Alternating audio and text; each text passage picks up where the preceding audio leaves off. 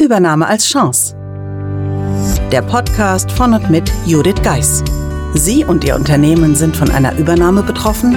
Dann sind Sie hier genau richtig.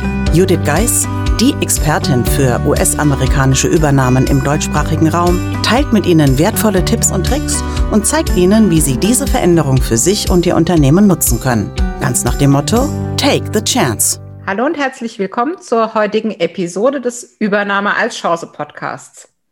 Heute schließen wir zunächst mal die Sonderfolgen zum Buch Die Übernahmeformel ab. Und wie könnte ich das besser als mit meinem Gesprächsgast heute, der nämlich das Geleitwort aus dem Buch geschrieben hat. Und wir haben uns heute vorgenommen, die Themen, die vorangegangen angesprochen wurden, aus der Sicht eines Praktikers zu sehen, weil es gibt natürlich einen Grund, warum Armin Sarstedt heute mit uns hier da ist. Und daher würde ich sagen, lieber Armin, herzlich willkommen im Podcast. Ich weiß, es ist dein erstes Interview. Ich freue mich, dass ich dich interviewen darf. Neben dem, dass ich mich natürlich freue, dass du das Geleitwort geschrieben hast. Aber was treibt uns zusammen und wie ist die genau die Geschichte dahinter? Das wollen wir heute teilen. Von dem her überlasse ich erstmal dir das Wort, dich vorzustellen. Ja, hallo Judith, vielen Dank für die Einladung. Sehr gerne. Ist eine interessante Geschichte, wie wir zusammengefunden haben. Das ist jetzt, glaube ich, drei Jahre her. Ich selbst bin seit 37 Jahren in der Halbleiterei, in der Mikroelektronik tätig, war bei drei großen Konzernen, erst Siemens, dann Infineon, dann Intel und bin seit 2011 bei Intel, einem amerikanischen Konzern und bin zu diesem Konzern gekommen über eine Akquisition des Mobilfunkgeschäfts von Infineon durch Intel. Auf diese Weise bin ich in ein amerikanisches Arbeitsumfeld gekommen und habe sehr schnell festgestellt, dass doch einiges anders ist. Anders heißt ja nicht zwingend schlechter, aber anders. Und habe dann irgendwann mal angefangen, meine ganzen Beobachtungen für mich selbst so ein bisschen zu protokollieren, weil es sind so viele Dinge, die man beobachtet hat, die man sich gar nicht mehr alle so einfach merken konnte. Und eines Silvesters habe ich in einem Saunaruheraum im Urlaub im Stern einen deiner Artikel gelesen und habe mir gedacht, siehe da, sind noch mehr Leute da, die sich mit solchen Themen beschäftigen. Und daraufhin haben wir Kontakt aufgenommen, habe ich sie angeschrieben, wir haben Kontakt aufgenommen und das hat sich ja dann ganz rasant entwickelt. Häufige Austausche. Wir sind meine ganzen Aufzeichnungen, die dann irgendwann mal 18 Seiten umfasst haben, durchgegangen. Da war sicherlich nicht alles neu für dich, aber vielleicht das eine oder andere doch oder du hast dich bestätigt gefühlt. Und seitdem haben wir auch regelmäßigen Austausch bis du mich dann irgendwann gefragt hattest, ob ich gerne das Vorwort, das Geleitwort für dein Buch schreiben möchte. Und es war dann für mich nochmal eine interessante Erfahrung, aus diesen 18 Seiten Notizen über alles Mögliche, drei, vier Seiten eine Story mit roten Faden zu machen, die dann genau in das Buch von dir überführt. Und das Ganze gipfelt jetzt momentan mal in diesem Interview. Ja, also vielen Dank für den Hintergrund zu der Geschichte. Und während du erzählt hast und dass es schon drei Jahre her ist, muss ich sagen. Vielleicht hast du indirekt dazu wirklich auch das Fundament gelegt für die Übernahmeformel, weil ich eigentlich 2019 im Januar spontan entschieden habe, dass ich ein Buch schreibe. Und da könnten wir gegebenenfalls ziemlich knapp aneinander vorbei gewesen sein oder zumindest die Entscheidung war noch nicht, wie sage ich jetzt mal, noch nicht alt. Und da wirklich die Unterstützung, ich fand das sehr schön, wie du es auch wieder äh, heute gesagt hast, dieses, da ist noch jemand anders, der sich mit diesem Thema beschäftigt. Weil, so wie du sagst, dass es wirklich anders wird, das erlebt man ja erst, wenn man wirklich drin ist. Und man braucht da diese Sensibilität, dass eben diese, nenne ich es jetzt mal Post-Merger Integration, komplette neue Situation für alle ist und man auch einen Weg da zusammenfinden muss. Letztendlich hat dich aber auch was bewegt, um diese ganzen Beobachtungen mal aufzuschreiben. Magst du da vielleicht noch ein bisschen eingehen? Weil um 18 Seiten zu schreiben mit dem Job, den du natürlich auch inne hast, da bewegt einen ja was. Magst du uns ein bisschen ja. erzählen, was dich da genau bewegt hat, mal das aufzuschreiben? Ja, gerne. Zunächst mal möchte ich noch sagen von der Funktion, die ich dort begleitet habe. Zehn Jahre lang war eine globale Funktion, eine Executive-Funktion. Ich war dort Vice President und habe, äh, das, was für die Firma vollkommen unüblich war, ich glaube für viele amerikanische Firmen vollkommen unüblich war, eine Executive Position aus Deutschland heraus begleitet. Wir hatten in Deutschland ein größeres Team, was bei der Akquisition übergewechselt ist und haben dann später dieses Team in Deutschland, wobei es war ein Team in Deutschland und auch ein größeres Team in Singapur, mit vorhandenen Teams aus dem übernehmenden Unternehmen zusammengeführt. Und dieses hat sich dann letztendlich zu einer globalen Verantwortung entwickelt, die ich aus München heraus begleitet habe. Das hat natürlich zur Folge gehabt, dass ich viel unterwegs war, zwischen acht und zehn Mal im Jahr in den USA und weitere zwei bis dreimal im Jahr in Asien aber es hat auch dazu geführt, dass ich erstens für mich viel Erfahrung gesammelt habe, wie man sowas am besten angeht, was man besser auch nicht macht. Und ich habe viele Beobachtungen gemacht. Ich glaube, das ist der Punkt, auf den du raus willst. Viele Beobachtungen gemacht, wie Dinge auch schiefgehen können. Und ich habe viele Kollegen erlebt, die nach relativ kurzer Zeit aus dem Unternehmen wieder ausgeschieden sind. Entweder auf eigenen, auf eigenes Betreiben oder weil es einfach nicht funktioniert hat. Und das war eine Entwicklung über die ganze Zeit, die man schon bezeichnen kann, dass es eine Dimension hat. Ich habe auch meine eigenen Erfahrungen gemacht, wie man sich verhalten muss, um hier weiterzukommen, was man für sich selbst akzeptieren muss, um hier präsent zu sein und um hier solche Positionen begleiten zu können. Und das ist ganz sicher auch nicht immer einfach. Ich würde gerne mal mit dem Einwand, was ich immer bei den Kunden höre, äh, mal kurz da reingehen. Und zwar das Thema, ja, aber ich verbiete mich doch nicht. Ich denke, dieses Thema kennst du. Ich glaube nicht, dass du dich in deiner Rolle verbogen hast, aber ich glaube, du hast es geschickt geschafft, aus den Erfahrungen, die andere gemacht haben, deine Erfolge oder deine, deine Lösungen dann auch abzuleiten, weil du hättest ja denselben Weg gehen können, aber du hast aufmerksam beobachtet, was funktioniert und was nicht funktioniert, oder? Ja, und habe natürlich auch Glück gehabt, dass ich einiges selber nicht von vornherein fundamental falsch gemacht hatte und das dann zu spät vielleicht wahrgenommen hätte. Ist natürlich auch ein bisschen Glück des Tüchtigen vielleicht dabei. Gar keine Frage. Da bin aber ich mir ganz sicher. Aber unabhängig davon, was ich von vornherein immer in unserem Austausch wichtig fand, dir war immer klar, dass du beobachten musst. Das heißt, trotz allem, ich meine, deine Tage, die waren sicherlich nicht 9 to 5, logischerweise nicht in der Rolle. Aber du hast dir immer wieder diese Zeit auch genommen, diese Beobachtungen auch richtig wahrzunehmen und nicht an dir vorbeirauschen zu lassen. Also nein, meine Tage waren nicht 9 to 5, die waren tendenziell eher 11 to 2. Aber nicht 2 im Sinne von 14, sondern 2 im Sinne von 2. Durch die Zeitzonen. Aber erstmal, dass das Wichtigste daran überhaupt ist, hat nichts mit Verbiegen zu tun. Ja, manche Leute mögen das so sehen. Mit einer Akquisition, es gibt einen Grund, warum eine Firma akquiriert und es gibt einen Grund, warum eine andere Firma ein Desinvest macht. Und wenn man bei einer solchen Akquisition dabei ist und mit die Firma wechselt, hat man einen neuen Arbeitgeber. Das ist so profan, wie es klingt. So schwierig ist es vielleicht, das für sich selbst zu realisieren. Man hat ein neues Umfeld, man hat einen neuen Arbeitgeber, man hat neue strategische Richtungen, man hat neue Entscheidungsprozesse. Alles ist neu. Und zu glauben, man könne jetzt hier an den alten Zöpfen festhalten, wir haben das doch schon immer anders gemacht und wir haben es doch schon immer so gemacht, das ist, wie man schön auf, auf amerikanisch-deutsch sagt, Recipe to Fail. Sondern man muss schon akzeptieren, dass der neue Arbeitgeber, die Firma, die die Akquisition durchgeführt hat, die, den, die, die einen gekauft hat, gewisse Ziele damit verfolgt, gewisse Geschäftsziele damit verfolgt, sei es technologischer Art, sei es marktmäßig, sei es Kunden, sei es Produkte. Aber es ist ein Geschäft der neuen Firma und nicht der alten Firma. Und was man hier auch ganz sicher zur Kenntnis nehmen muss, der Vergangenheit nachzutrauern, nach dem Motto, es war doch alles viel toller früher, führt zu rein gar nichts außer zu Stress. Die, auf äh, beiden Seiten letztendlich. Auf beiden Seiten, auf beiden Seiten, genau. Es gab so auch so einen schönen Spruch, den wir immer wieder gehört haben, den auch ich immer wieder gehört habe und den ich auch immer wieder angebracht habe. There is just one way and this is forward. Rückwärts gucken hat keinen Sinn im Sinne von der Vergangenheit nachtrauern. Im Sinne von, was habe ich gelernt und wie kann ich das anwenden? Ja, natürlich. Aber im Sinne von Nachtrauern führt zu rein gar nichts. Und entweder man, das sagt ja auch schon auf, auf wiederum auf Neudeutsch, love it, change it or leave it. Entweder man kann sich damit anfreunden. Das hat aber nichts mit Verbiegen zu tun, weil es gibt ja nicht nur die eine Wahrheit. Es gibt ja viele Wahrheiten. Man kommt in der, in dem Umfeld zurecht. Man wird bekannt. Man macht sich auch bekannt. Auf das Thema Networking komme ich nachher nochmal. Oder man kann auch Dinge verändern und es ist immer irgendein Veränderungsprozess bei sich selbst und auch bei der aufnehmenden Firma. Da darf man nicht unfair sein.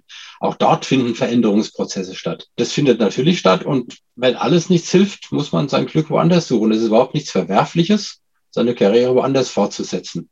Das Einzige, was verwerflich ist, zu sagen, ich schaffe das hier nicht, ich pack das hier nicht, ich will das hier nicht, macht alles weiter. Und das geht nicht gut auf keiner Seite. Definitiv. Hier dann auch den Hinweis an die Podcast-Hörer, die vielleicht erst seit den Folgen zum Buch hinzugeschaltet haben.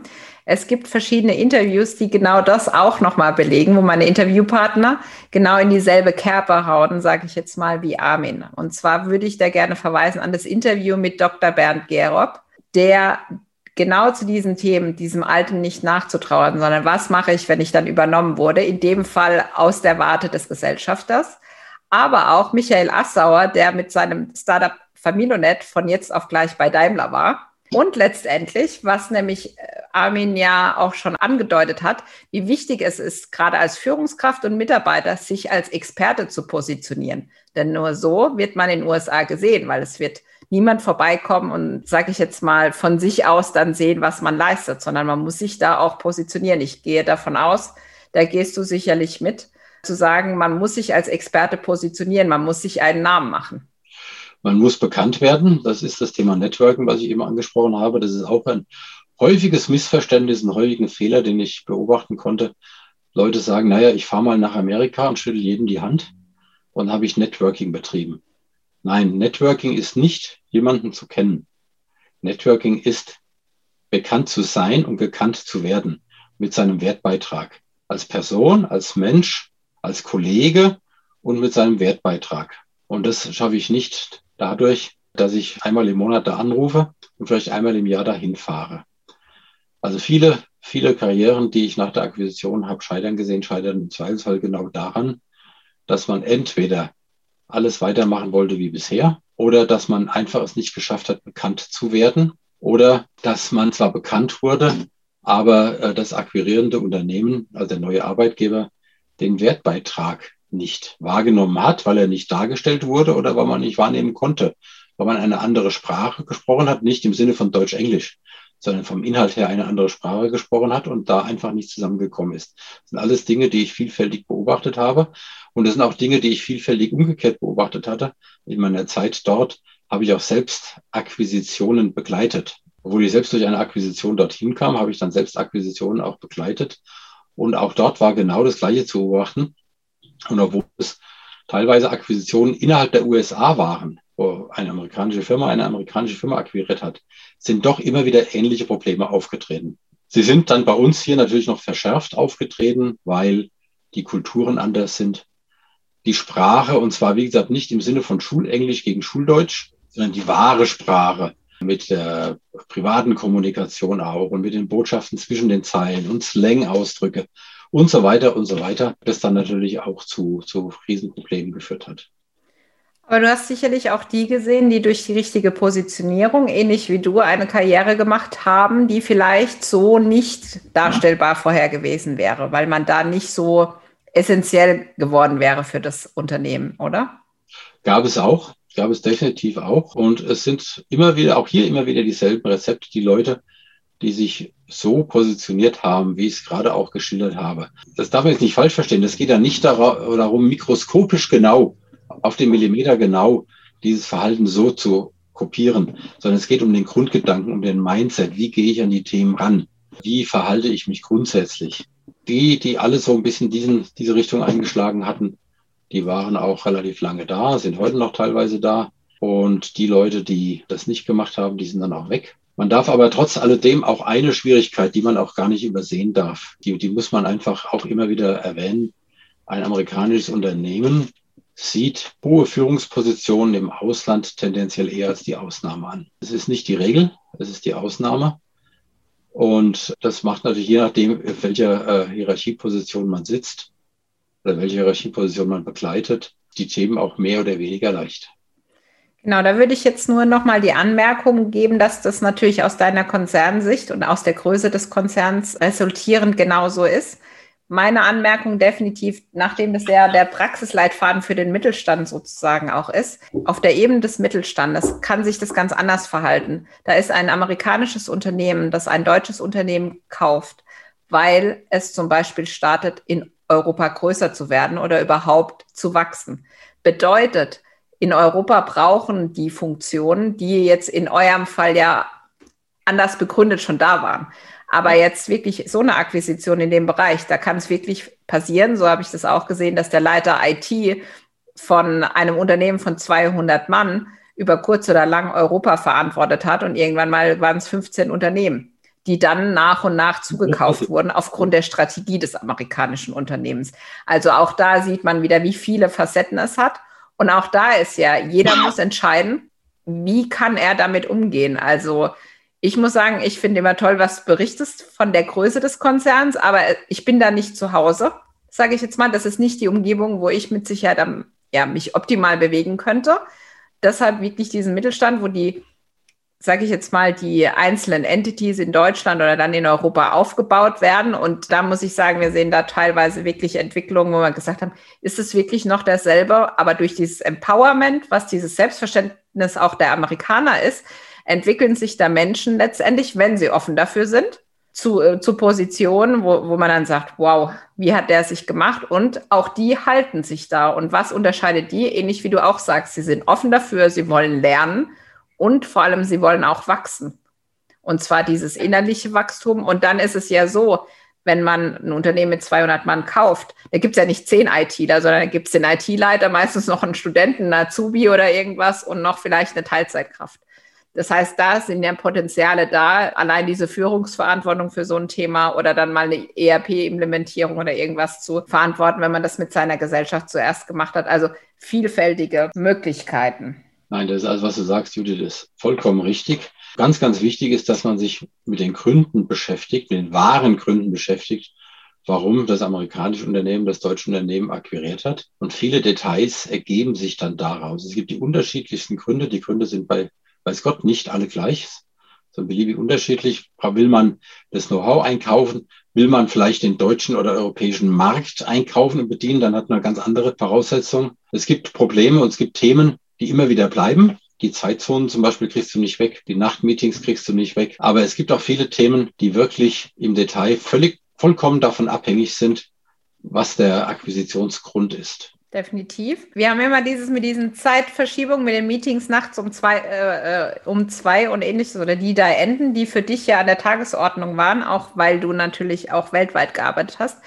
oder global. Hier da auch nochmal die, Randnotiz an den Mittelstand. Es ist im Mittelstand dann nicht normal, dass sie bis nachts um zwei arbeiten, weil vielleicht können sie das über kurz oder lang nicht, weil sie da gewohnt sind, dass sie morgens eben nicht erst um elf oder um zwölf dann, wie man so schön sagt, einlaufen, sondern da wird erwartet, dass sie weiterhin in der deutschen Zeit verfügbar sind und dann aber noch zusätzlich die Projektarbeit mit den Amerikanern in der Anfangszeit, aber dann natürlich den Austausch. Und da sehe ich sehr oft diese Falle, in die man dann gerät, dass man dann sagt, ja, wir müssen das ja noch klären und dann habe ich wenigstens mein Tagesgeschäft weg, also das normale Geschäft. Und dann sitzt man irgendwann auf die Dauer irgendwie nachts von zwölf bis zwei in Re Regeltermin. Und davor, insbesondere in meinem Fall, waren nicht meine Kunden.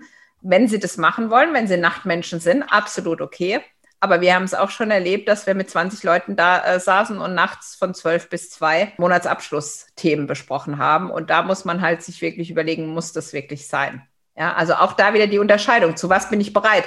Wir hatten es gerade vor kurzem, wo du auch gesagt hast, also vor zehn brauchen wir ja uns nicht zu treffen online, weil du dein Leben einfach dazu angepasst hast. Du warst auch in der Lage, dich das so anzupassen. Ich persönlich habe das natürlich über die Jahre auch gelernt, aber ich bin zum Beispiel auch ein absoluter Frühaufsteher. Das heißt, ab und an will ich einfach die Möglichkeit haben, so wie heute bei 25 Grad früh aufzustehen und dafür eine lange Mittagspause zu machen. Geht mit den Amis auch noch, wenn die Zeitverschiebung richtig passt. Aber natürlich, wenn es dann nachts um zwölf ein Meeting gibt, wenn es schön äh, eine laue Sommernacht ist, das findet man dann nicht unbedingt immer so prickelnd. Ja, und deshalb daher wirklich diese Standardbestimmung für jeden, was kann ich mitgehen und was will ich vor allem auf die Dauer mitgehen. Und da kommen wir nämlich zu einem Punkt, wo das Vorwort zum Geleitwort mit, mit einfließt. Es ist kein Sprint, was man da macht in dieser Übernahmesituation, sondern es ist ein Marathon. Und wer läuft schon den Marathon unvorbereitet? Aber das nur mal am Rande noch bemerkt. Aber ich finde es immer so interessant. Wir haben wirklich immer die Themen, wo wir unterschiedliche Ansichten haben, beziehungsweise wo, wo ich dann auch bewusst anders berate, weil ich halt einfach gesehen habe, wie gerade im Mittelstand die Mitarbeiter so frustriert mit der Zeit sind. Die Frau natürlich daheim auf die Barrikaden geht oder der Mann. Oder man sagt, ich sehe die Kinder nicht, weil morgens sind sie dann schon in der Schule, wenn ich aufstehe und nachts schlafen sie.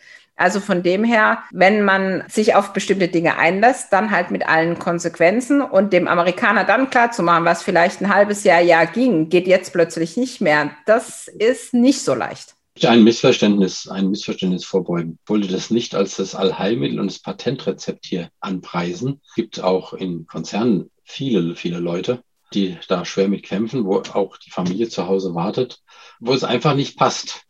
Und ich sage auch nicht, dass das bei mir immer gepasst hat. Das ist nicht das, was ich meine, aber das ließ sich oft nicht vermeiden. Und da gilt es halt einfach darum, in irgendeiner cleveren Form sich durchzulavieren und auch mit den Partnern in den USA zu versuchen, irgendwelche Kompromissvorgehensweisen zu finden, ohne jetzt hier jemanden Sand in die Augen streuen zu wollen. Das ist nicht einfach, ist meine Erfahrung. Deshalb während den Anfängen am Anfang schon klar sein, wo bin ich bereit, wobei ich da auch immer höre, ja, was bin ich bereit? Ich weiß ja gar nicht, auf was passiert. Also ohne jetzt Eigenwerbung in dem Fall zu machen, aber da ist es natürlich geschickt, jemand wie Armin oder mich an der Seite zu haben, die sowas mal erlebt haben. Also im Freundeskreis vielleicht mal rumfragen. Und wenn die Geschichten dann eher so sich anhören, als wären sie aus der Presse, was man da so erlebt hat, dann vielleicht doch mal den Experten fragen, wie uns beiden, die das wirklich täglich mitgemacht haben. Und da ist es auch so, wie gesagt, es gibt nicht das Richtige, es gibt nicht das Falsche, sondern das Individuelle, was passt. Und wie bei all dem kann man sich auch wieder entscheiden, dass es aktuell nicht mehr das Passende ist. Richtig. Das nehmen sich ja die Amerikaner ehrlicherweise auch raus, wenn ich das mal so spitz formulieren darf. Viel mehr raus als wir. Das, da sind wir bei diesem Hire and Fire, was ja dann darf, irgendwie darf darin mündet. Judith, darf ich erst noch was zu dem anderen Thema äh, schnell sagen? Na klar. Eine, eine weitere Beobachtung zu dem Thema mit den äh, Spätmeetings und Kompromisse finden und so weiter. Das sind eine Beobachtung, die ich jetzt in letzter Zeit gemacht habe. Und zwar in letzter Zeit gemacht habe, nachdem ich dieses Geleitwort geschrieben hatte. Deswegen steht es auch gar nicht drin. Aber dann was ganz Besonderes für die Hörer heute. Die Generation Führungskräfte in dem akquirierenden Unternehmen, also bei den, in unserem Fall bei den Amerikanern, die für diese Akquisition verantwortlich sind, haben in der Regel deutlich mehr Verständnis für diesen globalen Setup, weil die haben diese Akquisition dieser Firma betrieben, sie haben sie integriert, haben auch mit die Führungskräfte positioniert, auch in dem übernommenen Unternehmen die Führungskräfte positioniert. Aber das berufliche, die berufliche Lebensdauer dieser Leute, zumindest auf diesen Positionen, ist genauso endlich, wie sie bei uns endlich ist. Und irgendwann kommt eine neue Generation oder es gibt eine Umorganisation oder, oder, oder. Und dann hat man dort Personen als Partner, die mit der eigenen Historie der Akquisition, die die gar nicht kennen und auch sie gar nicht für interessieren. Und dann wird dieses, was du auch sagtest, wäre den Anfängen auch immer schwieriger, weil mit der ersten Generation der Führungskräfte dort lässt sich das meistens in irgendeiner vernünftigen Form regeln, aber das wird dann zusehends schwieriger, wenn auch dort Personal wechselt. Und das Personal wird wechseln. Und ich glaube, das ist auch unabhängig, ob das ein großer Konzern oder ein äh, kleines oder mittelständisches Unternehmen ist. Definitiv. Und da ist es immer wie auch bei den Kollegen. Also auch bei den Kollegen hat man, nenne ich jetzt mal Leute, die kommen und die gehen. Mit dem Müller kann man besser als mit dem Meier. Und äh, mit dem Meier soll man bei enger zusammenarbeiten. Und das hat dann auch Auswirkungen. Aber letztendlich würde ich doch doch mal diesen Switch dann nochmal machen, weil man ja den Amis immer dieses äh, Thema natürlich mit High and Fire oder unser Artikel, der uns zusammengebracht hat, das Thema Up in the Air, einfach nochmal ansprechen. Also sicherlich würde ich jetzt sagen, eines der Themen, also Top 3, die ich gefragt werde, ist das denn so mit diesem Higher and Fire? Was würdest du denn da antworten? Würde ich mit einem entschiedenen vielleicht antworten. Zunächst mal ist das Arbeitsrecht in Deutschland vollkommen anders als das Arbeitsrecht in Amerika. Das ist schlicht mal so. Und jetzt sage ich was ganz Gewagtes. Unser Arbeitsrecht hat sehr viele gute Dinge, hat aber auch einige Dinge, die wenig hilfreich sind, um es ganz höflich zu formulieren. Beides.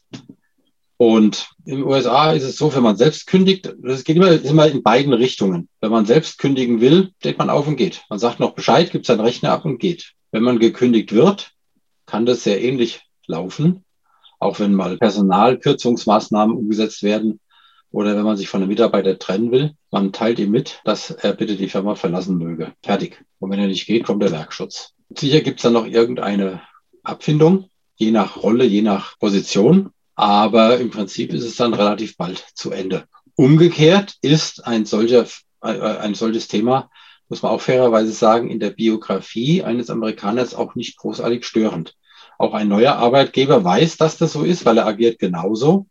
Und wenn man einen vernünftigen Job macht, ist man genauso schnell wieder irgendwo drin, wie man irgendwo anders draußen war. Das ist auch Realität bei uns. Wir haben die Kündigungsfristen, wir haben Betriebsräte. Alle, bitte, ich will nicht falsch verstehen, ich meine das gar nicht negativ, hat alles sein Führen wieder. Und davor schrecken Amerikaner oft auch zurück, weil sie da einfach nicht durchblicken. Sie wollen dann ähnlich vorgehen, wie sie bei sich vorgehen, müssen dann lernen, es geht nicht. Da sage ich mal als, als Deutscher, Gott sei Dank geht es bei uns nicht. Und sie werden, tun sie aber sehr schwer, sich mit dieser Situation abzufinden oder an diese Themen anzupassen. Das ist auch meine Beobachtung. Am Ende des Tages hängt es dann davon ab, wie sehr die, die lokale, die deutsche Führung den amerikanischen Kollegen klar machen kann, passt mal auf, ihr habt eure Sachen, die wir nicht verstehen und wir haben unsere Sachen, die ihr nicht versteht. Macht ihr eure Sachen, machen wir unsere Sachen, wir verfolgen die Unternehmensziele. Wenn wir ein Personalabbauprogramm haben, dann werden wir das umsetzen, aber nach unseren Regeln und wir werden die Ergebnisse liefern. Es wird aber nicht so sein, wie man es aus Amerika gewöhnt ist. Das ist auch eine Beobachtung, die ich gemacht habe. Und dann habe ich auch eine Beobachtung gemacht, die natürlich durchaus zu Spannungen führen kann. Wenn man auf deutscher Seite dann bei solchen Themen sagt, ja, wir können aber nicht wegen unserer Gesetzgebung. Da sind Spannungen vorprogrammiert. Es geht nicht darum, illegal zu agieren. Da sind viele Amerikaner noch viel sensibler als wir. Illegal agieren geht gar nicht aber Mittel und Wege finden in allgemeinem Einvernehmen und trotzdem die Unternehmensziele verfolgen und umsetzen, auch mal bei kritischen Themen wie Personalabbau. Das ist was, was definitiv dann von der deutschen Führung erwartet wird. Und wenn die deutsche Führung sich dann hinter einer deutschen Gesetzgebung versteckt, wird sie nicht mehr so lange deutsche Führung sein. Dann hat sich der Kreis geschlossen zu Hire and Fire. Aber was ich viel interessanter fand, dass wir ganz äh, direkt bei diesen auch kulturellen Unterschieden sind. Also vielleicht mal eine pragmatische Lösung zu finden für einen Deutschen, der eher geprägt ist durch deutsche Ingenieurskunst, ohne da jemandem zu nahe zu treten. Aber ich weiß genau, du kannst aus dem Stand ganz viele Unterschiede nochmal aufnehmen, die du in den Jahren einfach festgestellt hast. Und ich glaube auch, dass da die ein oder andere dabei ist, wo wir uns wirklich ähnlich wie beim Pragmatismus, was ich persönlich auch immer, sage ich jetzt mal, diese fünf Grade sein lassen, was ich eigentlich gut finde und auch für mich adaptiert habe. Aber du hast ja da noch ein paar mehr, wo ich glaube, da gibt es noch mehr, wo wir uns ein bisschen was abschneiden können. Ja, das ist ein guter Punkt, Judith. Zunächst mal möchte ich mit einem großen Missverständnis anfangen, dem viele Deutsche unterliegen. Vielleicht sogar bis in unsere Regierungsebenen hinaus. Ich will da niemandem zu nahe treten, aber ich glaube, das ist ein weit verbreitetes Missverständnis. Weil der Amerikaner, wie wir ihn kennen, und der Deutsche sich sehr ähnlich aussehen, sich sehr ähnlich sehen, glauben wir, dass wir auch von unserem von unserer Mentalität und von unserer Kultur ähnlich sind. Und da, glaube ich, den Zahn muss man mal ziehen, sind wir nicht. Wir haben gleiche Werte. Grundsätzlich haben wir gleiche Werte. Das ist für mich unstrittig, aber nur auf höchster Ebene. Im Detail sind wir beliebig unterschiedlich. Im Guten wie im Bösen. Es gibt, gibt beide Richtungen. Auf Und beiden Seiten, in beiden auf beiden Seiten. Auf beiden Seiten. Und ich möchte mal zwei, ich möchte mal zwei Beobachtungen, zwei Mentalitätsbeobachtungen, die ich über viele, viele Jahre gemacht habe. Und zwar viel, viel länger, als dass ich in einer amerikanischen Firma arbeitete. Auch als ich noch in einem urdeutschen Konzern namens Siemens arbeitete vor, vor einigen Jahrzehnten, habe ich diese Beobachtung gemacht, weil ich dort mit amerikanischen Lieferanten zusammengearbeitet hatte. Amerikaner haben eine, ich bezeichne mal als Versuch's doch einfach mal Mentalität. Sie haben eine Idee und die wird jetzt einfach ausprobiert. Und dann haben sie eine zweite Mentalität, das ist eine Hauptsache es geht Mentalität. Und um mal Beispiele aus dem wahren Leben zu bringen, die Versuch's doch einfach Mentalität hat dazu geführt, dass die Amerikaner auf dem Mond waren und dass das iPhone jetzt nicht bautechnisch, aber von der Entwicklung her aus Amerika kommt. Oder das Smartphone schlechthin mit dem iPhone. Die Hauptsache es geht Mentalität hat dazu geführt, dass damals in den 80er Jahren die Challenger explodiert ist oder jetzt vor noch gar nicht allzu langer Zeit die Boeing 737 MAX lange, lange, lange gegroundet wurde, weil man hat dann einfach angefangen, ohne es final fertig gemacht zu haben. Was ist da richtig, was ist da falsch? Wahrheit liegt wie immer in der Mitte. Es gibt eine weitere Mentalität, fail fast, learn fast. Also wenn man akzeptiert, dass man da auf einem Weg nicht weiterkommt, ist es gar nichts Schlimmes. Bei uns ist es dann oft gleich eine Katastrophe. Dort ist es gar nichts Schlimmes, solange man das schnell zur Kenntnis nimmt und den Weg korrigiert. Und eine seine weitere, Learnings mitnimmt daraus. Ich Learnings, glaube, das auch wichtig, Learnings daraus lernen. Konsequent die Learnings mitnimmt. Konsequent die Learnings mitnimmt und eine weitere, ein, einen weiteren gravierenden Unterschied, das wechselwirkt ja alles auch irgendwie, die Beispiele, die ich da nenne, ist die äh, Arbeitsphilosophie.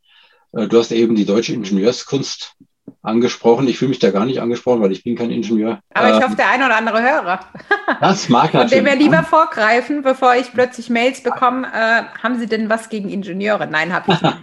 Ja, das mag natürlich sein. Grundsätzlich, und auch da muss ich wieder sagen, das ist nicht zu 100 Prozent digital korrekt, aber von der, von der Richtung, von, von, von der Tendenz. Wenn wir eine, an einer Aufgabe arbeiten, bevor wir erste Arbeitsergebnisse abliefern, wollen wir 70, 80, 90 Prozent fertig haben, brauchen dementsprechend lange. Und werden dann Ergebnisse weitestgehend ausgearbeitet vorlegen. Wenn diese Ergebnisse richtig sind, wenn sie in die richtige Richtung gehen, dann war das alles prima. Wenn sie in die falsche Richtung gehen, dann hat man viel Zeit verloren. In der amerikanischen Kultur ist es eher so, dass da so ein 30 Prozent Ansatz äh, herrscht und man viel schneller antworten muss, wenn man vom Unternehmen, vom Chef, von wem auch immer eine Frage bekommt, eine Aufgabe, irgendwas auszuarbeiten, dann ist die Erwartungshaltung die einer sehr schnellen ersten Rückmeldung, die aber nur ganz grob ist. Also das ist das, was ich als 90 gegen 30 Prozent bezeichne. Eine schnelle Rückmeldung, ganz grob, und der Chef möchte in die Richtungsfindung und in die weitere Ausarbeitung auf High Level eingebunden werden. Der will ja die Arbeit nicht machen, aber er will da eingebunden sein, wissen, was du tust. Und wenn du dich in deutscher Mentalität und deutscher Kultur und das habe ich oft genug beobachtet, dann erstmal zwei, drei Wochen lang nicht meldest, weil du willst ja auf 80, 90 Prozent kommen, du willst ja eine solide Antwort geben, dann geht man auf der anderen Seite eher davon aus, dass du die Frage entweder nicht verstanden hast oder gar nicht dran arbeitest oder was auch immer. Wobei, äh, wenn ich da höre, zwei, drei Wochen, also gerade in der akuten, ne, nenne ich es jetzt mal Übernahmephase, einfach nur als äh, Randnotiz, weil uns das damals passiert ist. Wir hatten eine Konferenz mit mit großer Schalte. Damals hatte man noch Telefonkonferenz, man kann sich das heute kaum vorstellen. Und der Junior Controller antwortete auf eine Frage, deren, wie soll ich sagen, dessen Ausmaß ihm nicht bewusst war. Und äh, damit hat er mehr oder weniger einen Fraud zugegeben, den es nicht gab, also einen Betrug. Oder man konnte annehmen, dass da nicht was nicht mit rechten Dingen zugeht. Ich glaube, du hattest ja vorhin auch schon mal den Hinweis gegeben. Es muss alles legal sein, muss alles SOX-compliant ja. letztendlich also. sein. Wir müssen die Firma schützen. Die Firma ist schützenswert und damit natürlich auch das Geld, was in der Firma ist. Im Endeffekt hatten wir dieses Meeting, ich werde es nie vergessen, abends. Am nächsten Morgen kamen wir ins Büro, ein bisschen später, weil wir waren ja länger da und wurden begrüßt. Und man glaubt es kaum, von wem wohl? Nämlich von unserem Gesprächspartner. Ne? Also auch da, wenn man, wenn man, je nachdem, welche Signale man sendet, deshalb mein Ansinnen mit meinen Kunden ist, den Amerikanern Vertrauen und Zutrauen zu schenken, ja, wir sind da, selbst wenn ich nur antworte, ich bin da dran, ich melde mich. dann reicht es erstmal, aber dann muss ich mich auch melden.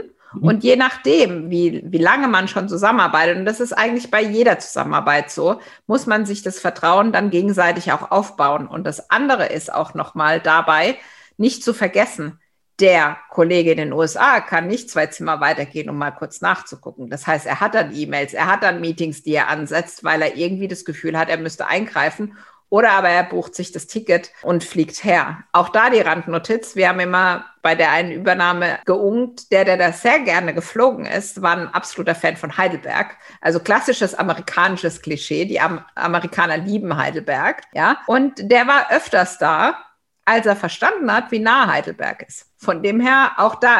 Es ist ganz eine große Vielzahl für Dinge wo man einfach auch, ja, im Zweifel wieder jemand braucht, der da diese Erfahrung hat. Ohne jetzt Armin auch abwürgen zu wollen. Ich weiß, wir könnten Stunden reden und Sie können uns vielleicht auch Stunden ja, folgen. Letztendlich, diese Themen finden Sie natürlich auch in der Übernahmeformel, natürlich auch komprimiert, sowohl im Vorwort als auch im Leitwort, um mal die Hauptquellen sozusagen zu sagen, wo wir uns quasi die Bälle auch da schon zugeworfen haben, aber natürlich auch ausgearbeitet. Das heißt, viele der Dinge, wie Sie jetzt auch gesehen haben, habe ich genauso erlebt wie Armin und es war komplett egal, wie groß das Unternehmen dabei war, weil ich glaube am Ende, und da wollten wir eigentlich auch noch mal ein bisschen näher drauf eingehen, aber letztendlich arbeiten ja Menschen zusammen und die müssen ihren Weg der Zusammenarbeit finden. Und dann ist es egal, ob es der Schwabe mit dem Baden Badener ist oder eben der Amerikaner mit dem Deutschen. Lieber Armin, ja, wir haben jetzt schon, glaube ich, knapp 40 Minuten. Deshalb würde ich es an unsere